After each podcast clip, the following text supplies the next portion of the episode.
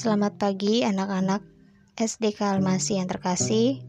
Sebelum kita mulai pembelajaran pada hari ini, kita akan mendengarkan renungan yang berjudul mengucapkan terima kasih. Ayat natsnya diambil dari Lukas 17 ayat 15.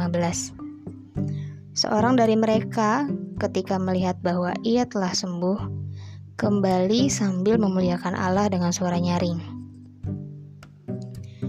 Kiki, Tito, Papa bawa hadiah buat kalian berdua. Ayo ke sini. Seru Papa. Hore, Papa bawa apa? Tanya Tito. Ini buat Tito dan Kiki. Sekarang kalian buka sama-sama ya, jawab Papa. Yes, aku dapat mainan. Seru Tito.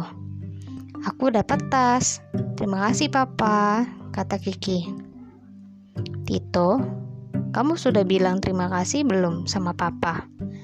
Tanya mama. Belum, mah. Jawab Tito kepada mama. Maaf ya, Pak. Aku lupa bilang terima kasih. Aku suka sekali hadiahnya. Terima kasih ya, Pak. Kata Tito kepada papa.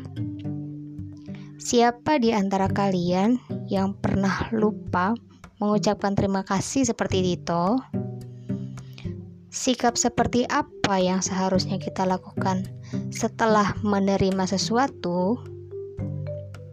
Dalam Lukas 17 ayat 11 sampai 19 menceritakan tentang 10 orang kusta yang meminta agar Tuhan Yesus menyembuhkan mereka. Tuhan Yesus mengabulkan permintaan mereka. Mereka semua sembuh dalam perjalanan bertemu dengan iman. Namun, dari 10 orang yang disembuhkan, hanya satu orang yang kembali.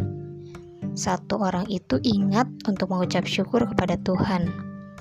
Ia berterima kasih dan memuliakan Allah. Anak-anak, ketika kita menerima sesuatu, ingatlah untuk mengucapkan terima kasih. Mari kita berdoa. Bapa di surga, terima kasih untuk semua berkat-Mu dalam hidup kami. Dalam nama Tuhan Yesus, kami sudah mengucap syukur. Amin.